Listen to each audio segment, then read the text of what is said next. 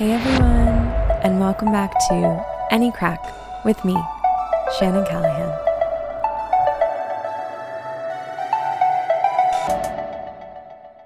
Hey everyone, welcome back to Any Crack with me, Shannon Callahan, the podcast where I talk about culture, travel, assimilation, America, Ireland.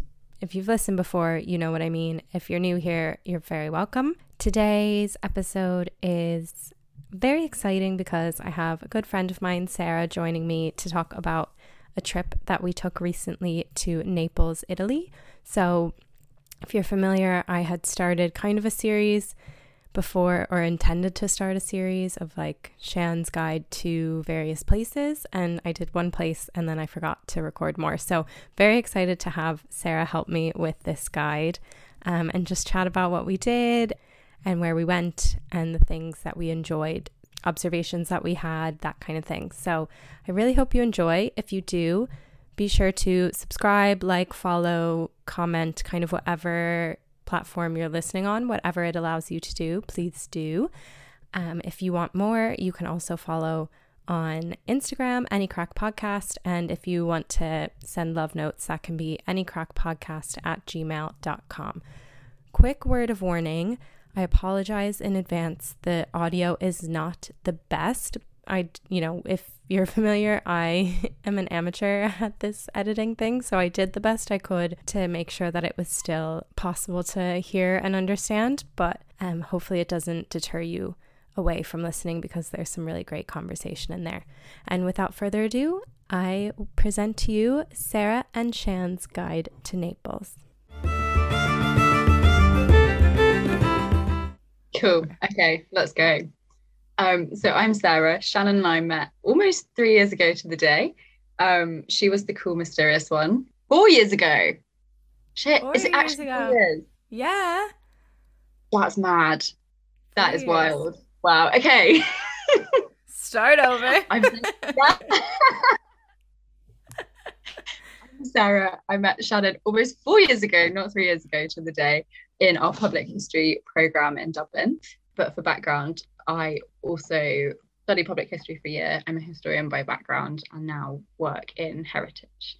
So going to Naples with Shannon was an educative experience for both of us and lots of theory and thoughts about what we saw and how we interacted with it. So, yeah, so what I wanted to do with you today, I had done one episode before that was supposed to be a series, and then I forgot to record more episodes. But I'm bringing it back today. Um, it's like Shan's guide to, and I'm just, it's just kind of my advice and stories about places that I've traveled to or like that I've lived. Um, and yeah, so I figured we could talk about our trip to Naples. And so it's Sarah and Shan's guide to Naples, to Napoli. Napoli, Napoli. We're Italian now. Yeah, we're Italian now. We've been there. So so I figured we could just break it down like day by day, realistically, share some stories, some thoughts, some feelings, because there were some feelings for sure. But okay, so you arrived earlier. So it, we were there Friday through Tuesday. You had actually booked the trip first for a bank holiday that you guys have over in the UK that we do not have. Um, but I just hopped on because I we're friends and, to, and I had the yeah. time. Um, and actually, like we were talking about this, like I wanted to travel more with friends because now that we yeah. can out of COVID, like it's just something that I've wanted to incorporate in is like going on trips with friends and stuff. So you were kind enough to invite me along. And so, do you want to chat about what you did um, that first day? Yeah, so I got to Naples, found the Airbnb, which was on this I mean, Shannon can describe it too, but like very tucked away, but also like right on a main square, um, in one of those amazing old Baroque Neapolitan buildings. Mm. Um, so found that, dumped all my stuff, had a quick shower, super sweaty and hot in Naples, and then off I headed, um, which was great. It was about lunchtime, so got some food en route, and then went up to this amazing art gallery. I didn't realize before I got to Naples that it was so hilly um, there are lots mm. of big hills. So walked up some back streets up a very steep hill dodged lots of motorcycles to this amazing art gallery called the Capodimonte, um, which houses the um, one of the art collections um, of the Neapolitan royal family. Um, so it's full of like Rembrandt, Botticelli, Titian, all the old masters, like completely empty, massive building. It was amazing. So I had a really nice time up there. And then headed back, had a drink on the square, sorted myself out, read my book, and then Shannon arrived that evening. Yeah. So uh, my flight was at night. I arrived at like 11 o'clock at night and I decided to get in a shared taxi, which every time I tell people this, they're like, no, haven't you seen Taken? No, I haven't actually seen Taken. Um, that's probably really but... good for you. I don't think you'd enjoy Taken. no, I wouldn't. Um, that's why I haven't seen it but I also there were six other people in the cab with me. Like it was fine, but he did charge me so so so much money. But I was like, it was eleven o'clock at night. I was gonna be a half an hour waiting for an individual taxi. That would have cost me. It would have been a third of what I was charged, but I still like it. Still would have been.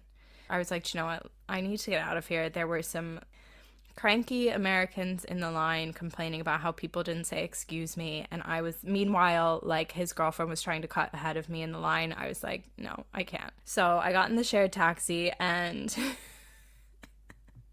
and it was like he started put like blast like there were lights flashing in his cab and he was playing like Italian club music and he was going way too fast and almost hitting everything and everyone and it was amazing. The rest of the people in the cab were absolutely terrified, but I was just laughing and he was like, "Welcome to Napoli." And I was like, "Yeah, that sounds about right." So that was my first day was that. And then our yeah, we started in earnest then ourselves on the Saturday and we went to Herculaneum and Pompeii. Okay.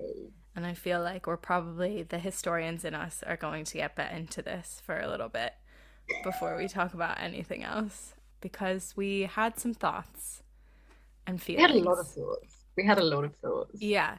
And we intent like we went to Herculaneum intentionally first.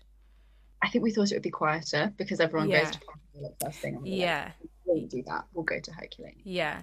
That was it. And so, aside from the fact that blisters were forming on my poor feet from the moment we stepped into Herculaneum, there weren't any audio guides, but there was the like info sheet that I downloaded. Um, so you could try to make your way through. But I think the info sheet was actually backwards from the path that you took, which led to a bit of confusion as we got started, which is fine. Like, it is what it is. And we kind of both i think we like we generally knew enough like i think everybody learns about pompeii a bit so like and the eruption of the volcano and everything like that. So we had a general sort of knowledge and we supplemented it where we could. But what were your kind of takes on herculaneum? I think i think yeah you're right. Like both of us knew a bit about pompeii and herculaneum and like i was really excited to go to both of them because I've read about them since I was a kid and I think they really capture your imagination as yeah. like historic events. But I think when we got there, you kind of like you get off the train and walk down the hill and then you're in Herculaneum and then you buy your ticket and then in you go. And it's like there's no no like little reminder about what this like was, where it is in relation to the volcano, what happened there. You know, it really relies on you like knowing all those things already, which like luckily we kind of did, but it would have been nice to have a refresher. But it is also amazing. Like I think just seeing it and being like, wow, it was buried that far under part one. Mm. Um, when you like, look at it in relation to the normal the rest of the town.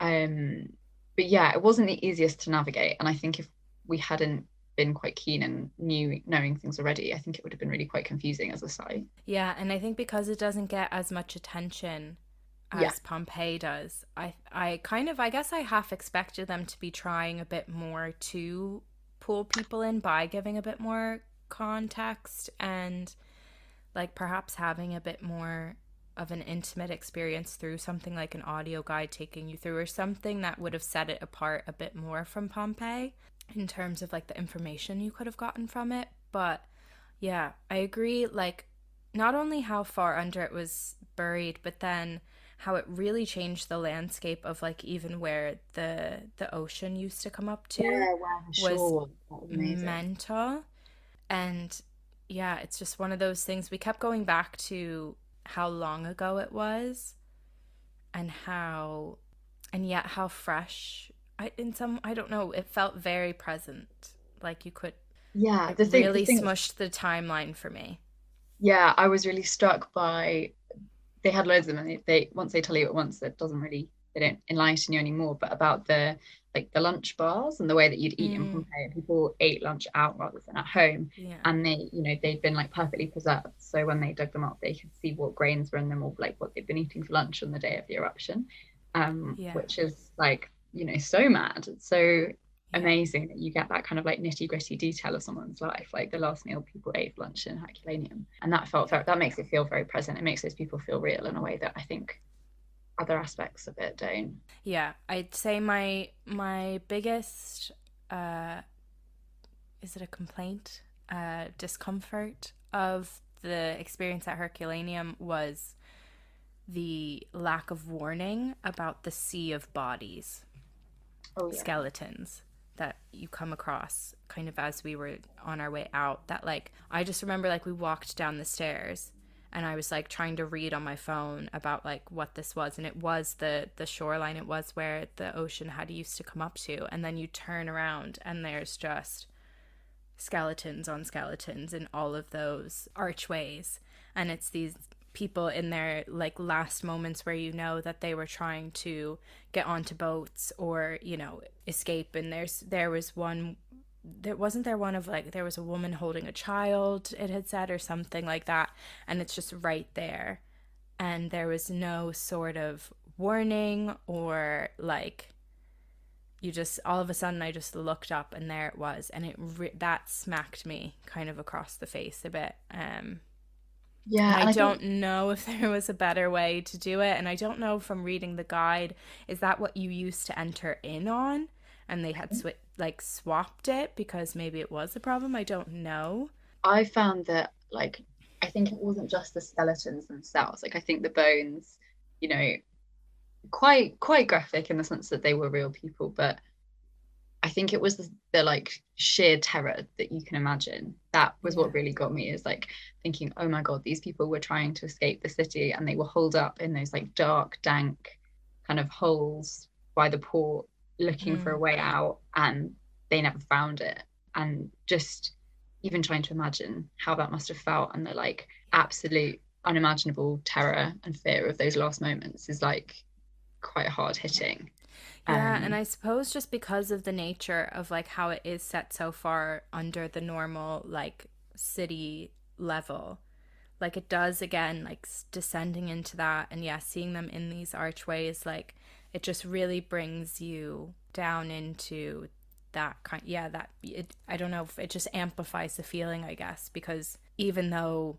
they were buried under they were buried under all the ash and everything like being that far down you like could almost feel that also it was that sense of like when you wander around the rest of it like it you do feel close to it in terms of like knowing what these people 2000 years ago like did or like how they lived yeah. their lives like very literally like the, the way the streets are laid out or like the way the houses worked but like there's no sense of like personal empathetic connection you know you don't like yeah. when you see all those things you don't think oh my god like i've felt that or this is relating to my life in some way but when you like imagine the emotions they would have felt that makes it feel a lot more pleasant i guess and like maybe it's that reminder of the the fact that the real people were affected by this you know yeah. like thousands of people died in Herculaneum, and just just a reminder, you know, here's the here's the skeletons of a few.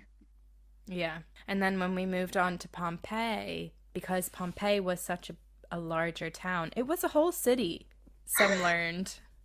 There was um as we were walking through Pompeii, there was a, a girl who was I overheard and she said, I mean, like I knew it was a place, but I didn't realize it was like a whole town.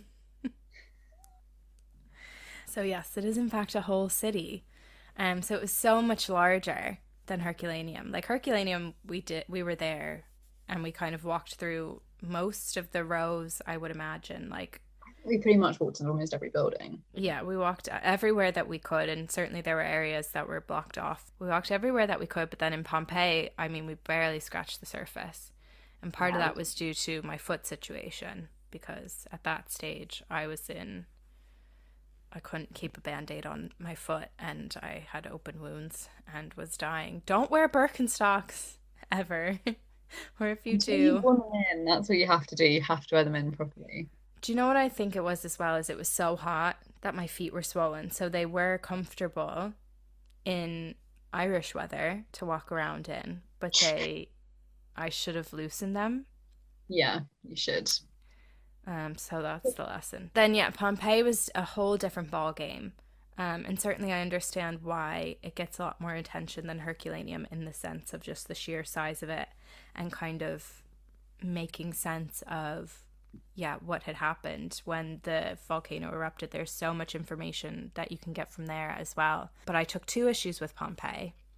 And the first was the restaurant and bar built into the ruins um, which I have talked to people about, and that it must be new because people really? who've been to yeah i know a few people who'd been to pompeii previously and they were like i do not remember that being there and then the other issue was i personally and this is a big like pu- we've talked about this in our public history course this is kind of a big like hot topic of how do you display human remains? What are the ethics of displaying human remains? And I know that, like, with Pompeii, the casts aren't actually human remains, but there was a, a point where you kind of just walked up to a building and there were four or five casts, unprompted, no contextualization, very limited information.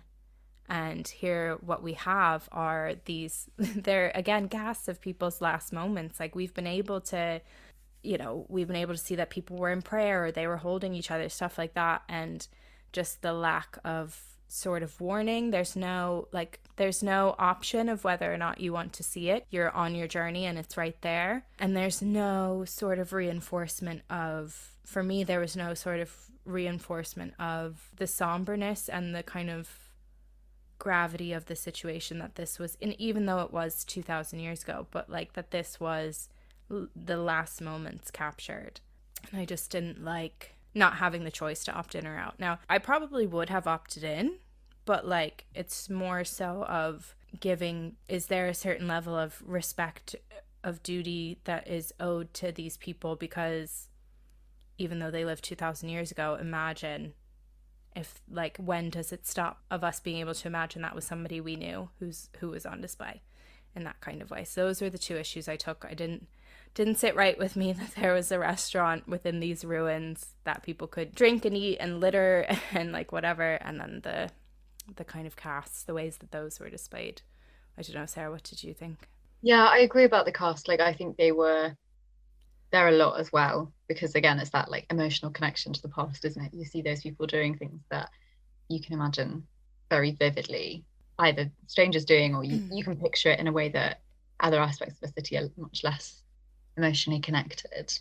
I mean, I thought Pompeii was amazing. Like it did live up to the expectations I had of it.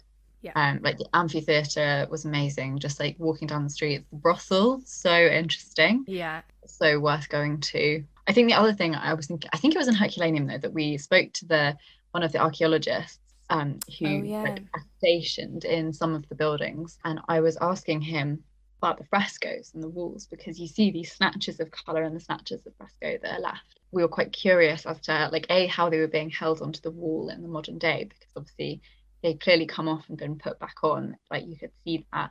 But kind of what the process had been and the way the color you know had the color been treated or not. And he was telling us that most of the frescoes had been found on the floor and they'd kind of like piece them back together and set them in plaster and then put them back onto the walls. But he was really interesting talking about the way the color had changed and especially to do with it was like yellows and reds. And basically some of the pigments had been cooked by the extreme heat that happened when the pyroclastic flows like hit the cities. So they were completely different you know they'd gone from red to yellow or yellow to red um, and some of the shades of color were different and all this you know all these things that it to me it's fascinating. Like i'm interested in art history and the way in which what we see today is different or similar to what they would have seen at the time is really really interesting. But if we hadn't gone out of our way to ask those questions we wouldn't have we wouldn't have known the answers yeah. Um, and to me that was a shame that you know there's not something somewhere that would tell people those things. I agree. That i think was like the the most interesting thing that we learned was about how that had changed the the pigments and even just the kind of the archaeological bits. Now they do offer like you can go around with an archaeologist or, or whatever, which we didn't opt into, but having the opportunity to to learn a bit more, as you said, about how they decided to use the space and like to kind of restore it or, you know, try to piece it back together how it looked. Yeah. I thought it was fascinating. I think yeah. The last other thing that I found so interesting, I mean, you know, like I knew that lots of people died in those in those um when both cities were buried by Vesuvius. But it was only when we got back to the Airbnb that evening and I was kind of doing a bit more research about it that I discovered that actually large numbers of people had fled Pompeii and that they had made it out. And actually, it was a minority who were left there by the end. And that also raises loads of interesting questions about what was found, who was found, and like the state the city was found in, I guess, like what had happened as those people were leaving. Had they taken things with them? Had they run away? who were the people left? Were they high status, low status? Um, were they looters? Were they people guarding things? You know, there's so many interesting questions there. Yeah, I think there's so much that I'm not a big classics person. I don't typically care about ancient Greece and Rome. And I'm so sorry for the friends who I know do care. Um, because that's probably really offensive. But I don't normally, I don't care. Um, but in that instance, I really did enjoy how much there is to learn. But also, yeah, again, as you were saying about the circumstances by which there were people who got out. So how does that know how does knowing that change what we think and what we understand about what was left and who was left and it's it's fitting the puzzle pieces together, I suppose. But it was a really interesting space. It's actually one I would go to again because obviously we cut our time a bit short because I like couldn't walk. But like I think we all even if we had kept going, we wouldn't have we wouldn't have even really again scratched the surface of what we could have done in the time that we had that day because it would have closed there were certain areas that were closed off because they only opened them at certain times. So it's a place I would 100% go back to if I found myself there again or nearby. I think you also reach saturation point. Do you know what I mean? Like we've seen yeah. two amazing sites and like there's only so much you can take in and like actually really like take in and meaningfully enjoy. Yeah. Before it's just like all the same. Yeah. Um, and I think we did manage that quite well. And like I think you're right, going back again, you go a different time of year, probably a different day, you know, you take God, in different things. It was so, it was so yeah, hot. Sorry. It was so okay. hot. It was I was so I was so sweaty.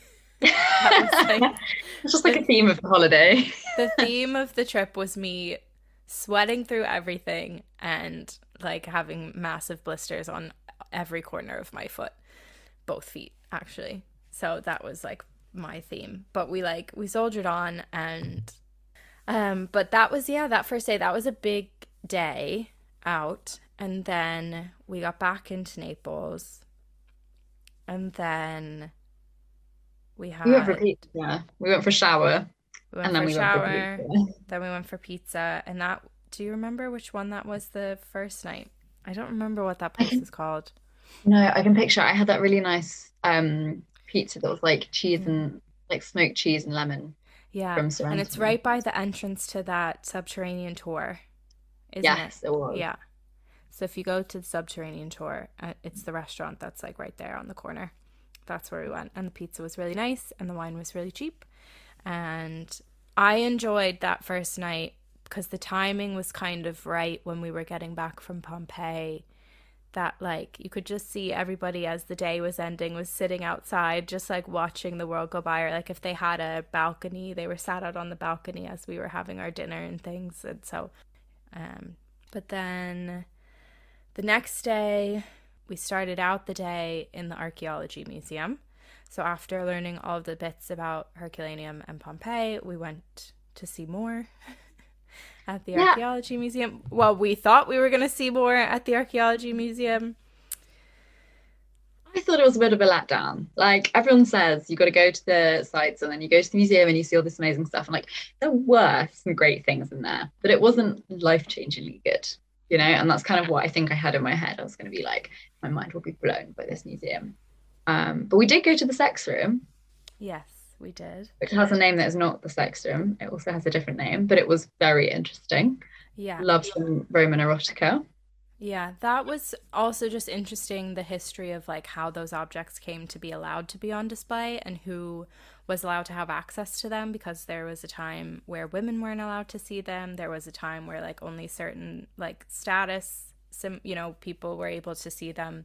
So it's just that was kind of interesting. Like you're literally going to look at sex objects and like you know frescoes of people having sex and clearly the culture around it was like unashamed in some senses and yet there's all of this build up over the years of like who's allowed to see it it also like it wasn't as graphic as i think i might have been expecting like no. don't get me wrong like it was you know it was sex being depicted in ancient rome but like yeah. it wasn't like wildly filthy and i think in my head or like i think i had read before somewhere that it was going to be like more I don't know, um, wild or like more taboo than it probably was. Graphic, yeah. Maybe that's just... we're just sensitized, like desensitized to this stuff, but perhaps was, I can imagine a time where it would have been more shocking, but um, yeah, it wasn't as shocking as I thought, and I felt like even when we were in rooms where they had stuff from Herculaneum and Pompeii and things like.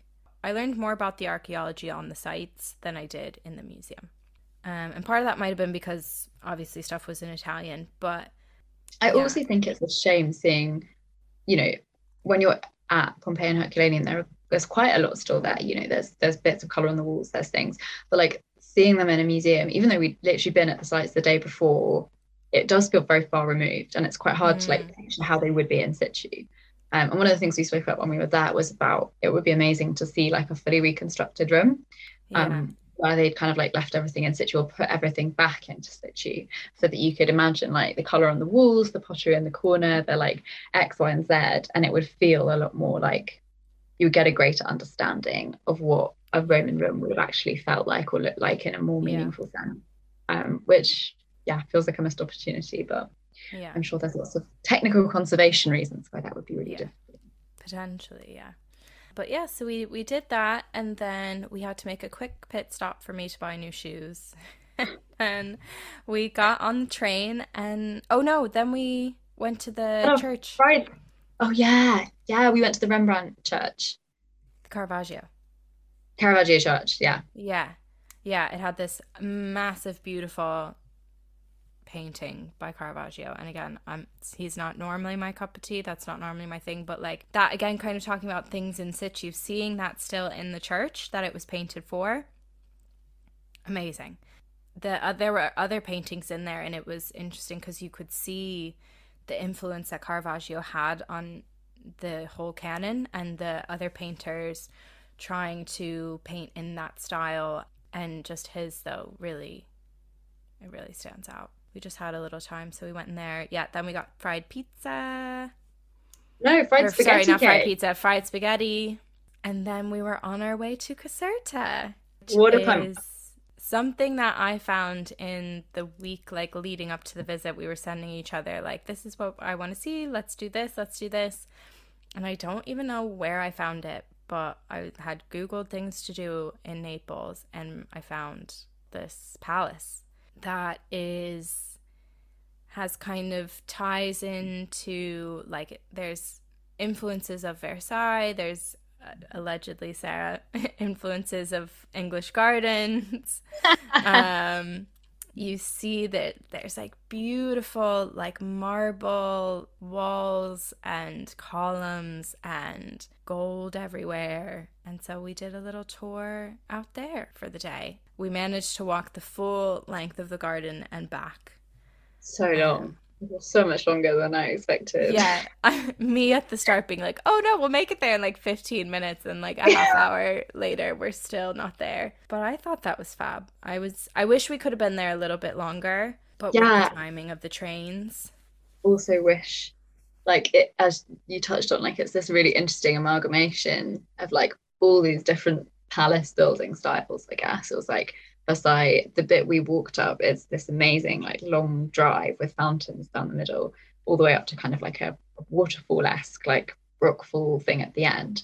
And apparently that was really influenced by Russian fountains at Selo, which is one of the Russian palaces of the imperial family. Um, so it's like this, yeah, really fascinating fusion of all these different European architectural styles kind of like mashed together to be the biggest and the best palace that the like Neapolitan royal family, the Bourbons, could afford. But it was wild. And like the interior was wild too. Oh like it was it was insane. And it's one of those spaces you step into and you're just like, things used to be real different. Like the just lack of checks and balances on these families and yet the beautiful structures these architects were able to create and these like these painters the way like what they were able to paint on ceilings and the the molding like all of the craftsmanship that went into making something a space like that which the palace itself on the outside does not look like much. It kind of that it kind of gives me like a an austrian kind of vibe on the outside like it's quite unassuming. yeah. Yeah. And then the inside is really beautiful and I don't know, like, I didn't know anything about Italian royal families and things. So it was really interesting to learn about a bit about that family and kind of how things passed on and passed down through history and things like that for them through this the story of this palace. Yeah. The only kind of like disappointing part was the throne. the really small throne and the massive yeah. throne room. Yeah. Yeah, you go through down this like really big like throne room and the color was beautiful and everything, but it was a very like low key throne. I don't know. I, I thought it would be a bit more extravagant. Um, but it was lovely and it's just it felt like this hidden little gem that we were able to find in a sea of being told to just go to Pompeii and Capri and wherever, you know, the kind of the big names. It felt like this this hidden space. I, just I think that was one of the things that really struck me about Naples and has struck me maybe you had it more before and I had it more afterwards. It's like there's such a well-worn tourist route. Like people, mm. and maybe this is unfair. Correct me if you feel so, but like I think Americans in particular, they like go to Naples and the Amalfi and they like have the list and they tick off the list, and it's like that's what people do. Like they go to Naples, they go to Pompeii, they go to Capri, and that's kind of like the vibe. And it's very much you just do the things rather than like do anything off the list. And like one of the things that we spoke briefly about, I guess, is like there's a pizzeria in Naples that was in Eat Pray Love, and it has like these insane like two and a half hour queues outside it. And like Naples is the home of pizza. There's great pizza on literally every street corner. Yeah. One pizzeria is not worth two and a half hours queue when you could get just as good one for like a 10 minute wait next door. And just like that kind of you have to go to the places when you go to Naples rather than like actually just enjoying exploring an amazing city. I would agree. For Americans, it's less of a let's go explore and it's let's go and do.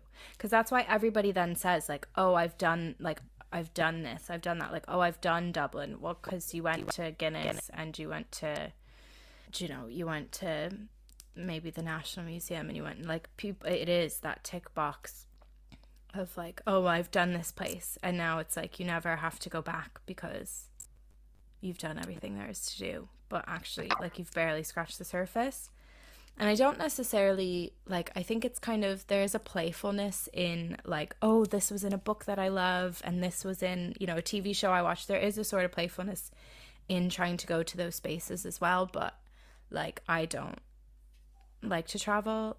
I don't like to travel in a way that i think i've done a place ever. There's certainly places that i'm more eager to go back to than others but there's not a single place that I would uh, that I've visited that I would say I've done. Yeah.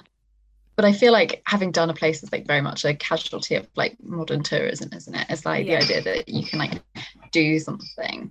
Even like I live in London I've been here for two years and I don't feel like I've done London. Like I've done lots of different things in London and I know what I like about the city and like yeah. all the rest. But I still have a huge to-do list of things that I feel like I should yeah. do while I live here because I have the opportunity. And I had the same when I lived in Dublin for a year. Like I I did lots of things in Dublin, but like and I lived there. So I had that experience, but it doesn't mean I've done it as a city. Like it's not something that you can just tick off. Like a yeah. city evolves and changes. that was yeah. Then when we got back from Caserta, we that's when we went to that that one restaurant and had the meloncello. Dorita. Yeah. Yeah. Oh, that was good. Um. That was good. And you thought it was going to be takeaway only, but actually they had loads of seating. Oh my god. There around the back. Yeah, I wasn't paying attention to the fact Such that it was a full restaurant because it Big looked like a walk up. restaurant. Yeah. But it was massive. And then we tried meloncello, and I'm sorry, but that's so much nicer than limoncello, I think. No, I think they're both great. They're very different. They're not comparable. Like meloncello is very Yeah. like thick and sticky and sweet, and limoncello is often a bit tartar. Yeah, obviously, yeah, because they're two different fruits. But I liked, I should say, I liked meloncello better than I like limoncello. Yeah, and sorry, yeah, we ate lots of gelato. I feel like that goes without saying. We also had really good Yeah. cannoli as well. And my favorite breakfast food, sfogliatella.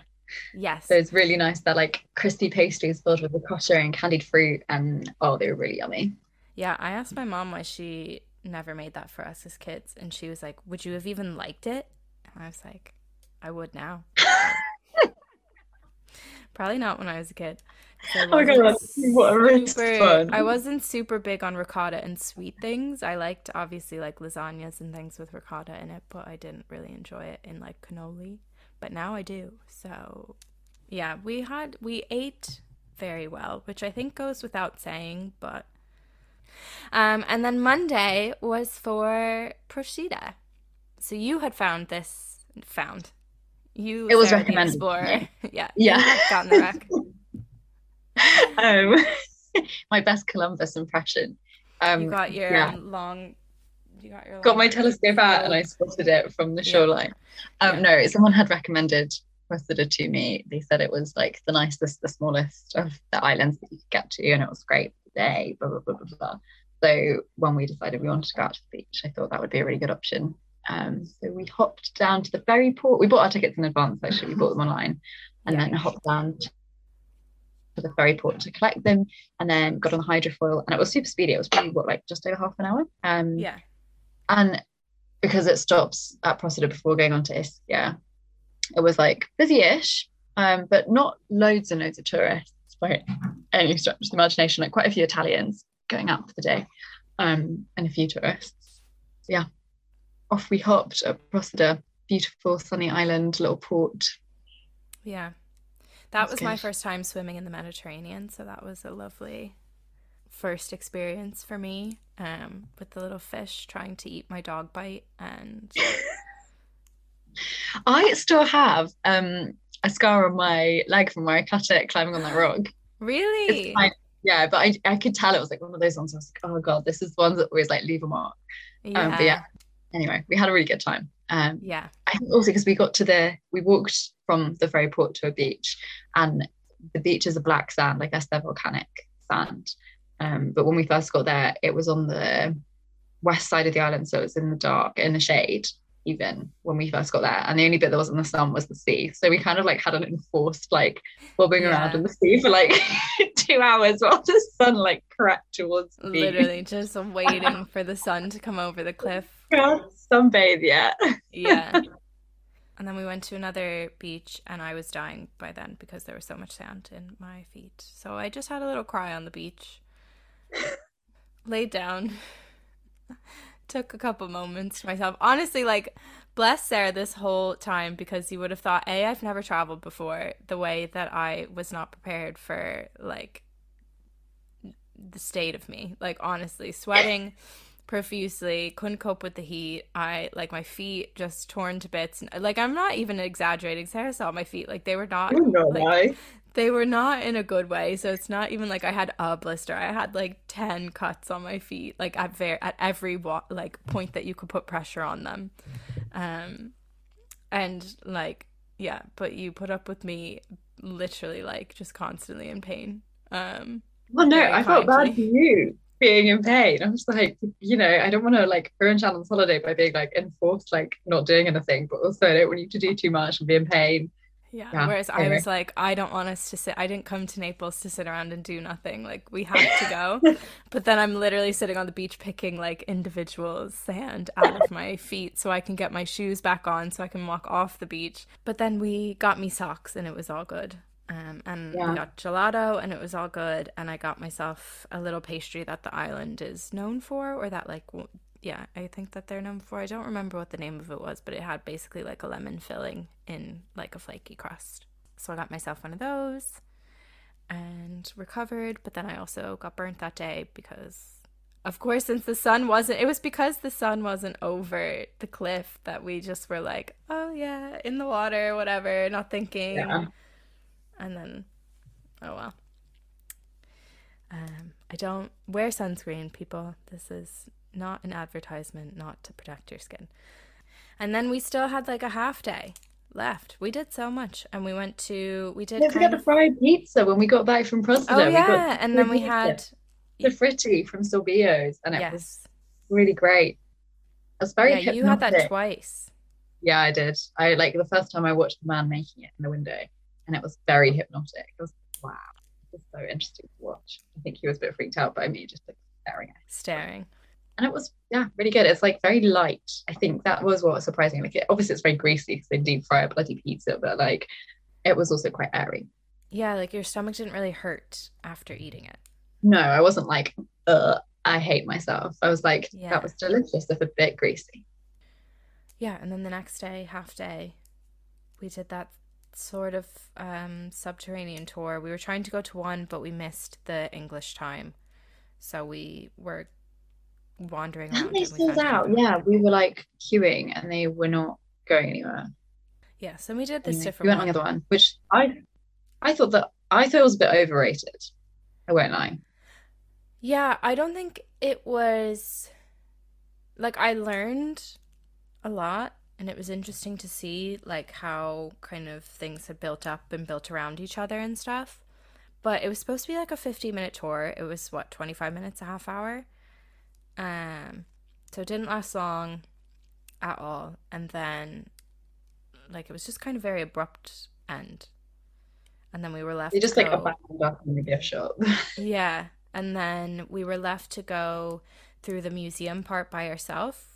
it was a monastery which had Roman remains underneath. So it was like I guess religious history combined with ancient history, and it was a bit of a like weird mishmash of it all. Yeah.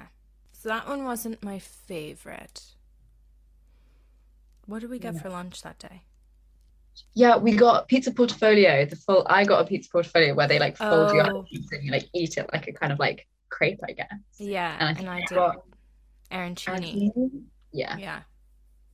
like Yeah, on the that was a quick lunch because then I my flight was ahead of yours, and then you were able to walk on the port.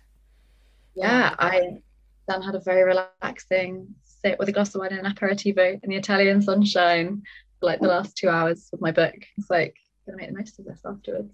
Yeah, Yeah. it's delightful. Yeah, yeah, Good way to So- round things off. yeah. All in all, despite my physical ailings, I had a really nice time. I had a great time. Yeah. Yeah, Naples I is thought up it to was- expectations. Yeah, I thought it was a really interesting place. I learned a lot. I got I felt like I got to see a lot of different aspects of like periods of history, how it ties into like you know, the surroundings in current day.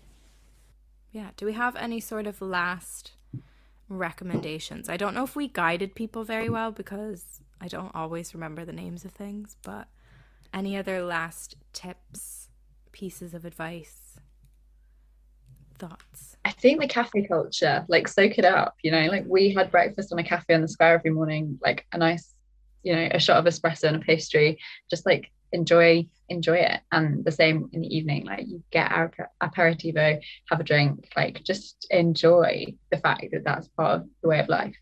And Yeah. like, you know, it's really relaxing just to be able to sit there and watch the world go by.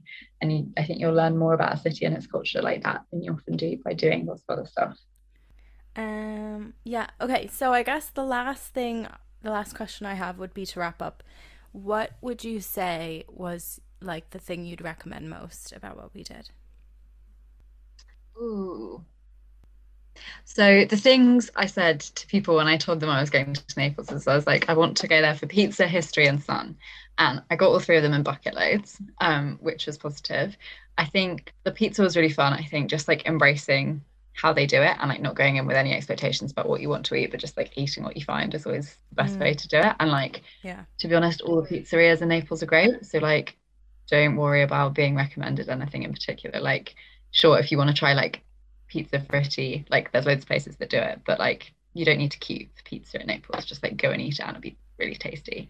Yeah. Um, the other thing I really enjoyed, I think maybe something I didn't know or think about before I went to Naples was that it is like a Baroque city. You know, it was part of the Kingdom of Naples and it's amazing. Like the architecture is all these amazing Baroque buildings, the art collections, the palaces, they're like, you know, a lot of the city's infrastructure and how it looks is like dating back to that time. Um, one of the things I did actually when you weren't um, with me on the first day was went around this monastery, the monastery of Santa Chiara, which has these amazing cloisters that are like all painted and then they've got Maiolica tiles in the middle, and it was super beautiful, like really, really peaceful, um, as well as a space, and just like I don't know, embracing that side of Naples' history. I knew I was going to get classical and antiquity, but I didn't know I was going to get Baroque and bucket loads either.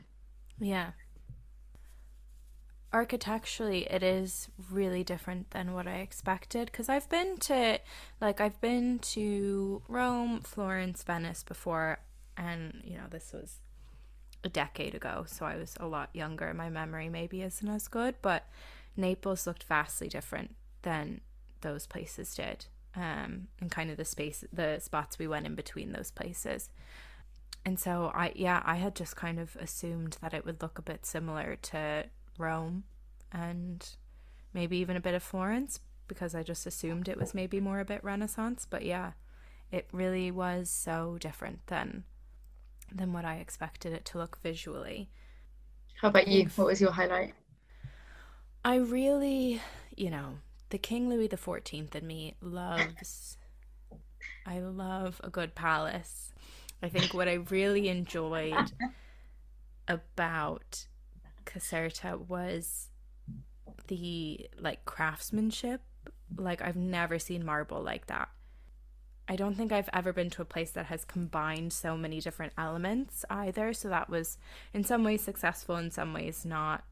But it was just a really unique space in that regard, in the way that it wasn't unique, you know, in the way that it borrowed from other things. So that was really fascinating to me. I really enjoyed that day. Yeah, that's me. I think, where will we go next, Sarah?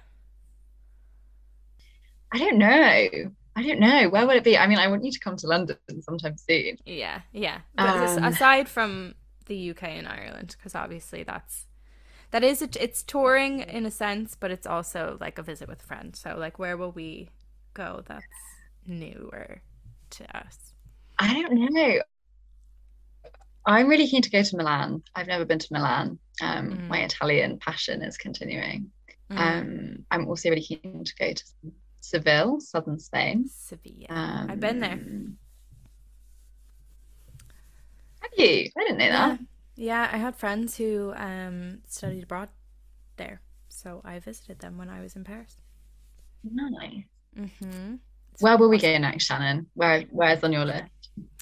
Um, I still haven't been anywhere in Portugal. So if we're going like Europe, which is obviously easiest for us, okay. Um, I would love to go to anywhere in Portugal. I'd love to go to like Oslo or somewhere in Norway. Yeah, I'd like to go to Oslo or Stockholm. Yeah, do a bit more. I'd love like one that is a bit more kind of walking, like active in and naturey. But not too hard because like I'm not a hiker, but like, you know, I'd love to be able to go to a place where I get to kind of go out into nature and explore that way, as well as learn about the place. Cool. Um, and you still have to come to the US as well. I know. Shannon's tour of Pennsylvania. I can't wait. I know. Remember when that was going to happen in 2020? Yeah. Oh my God. Yeah. Throwback. Well, anyway, that's Um, thank you for having me on. So Thanks fun. for- I look forward to for hearing it. joining. Thank you. and I will chat to you soon. Bye.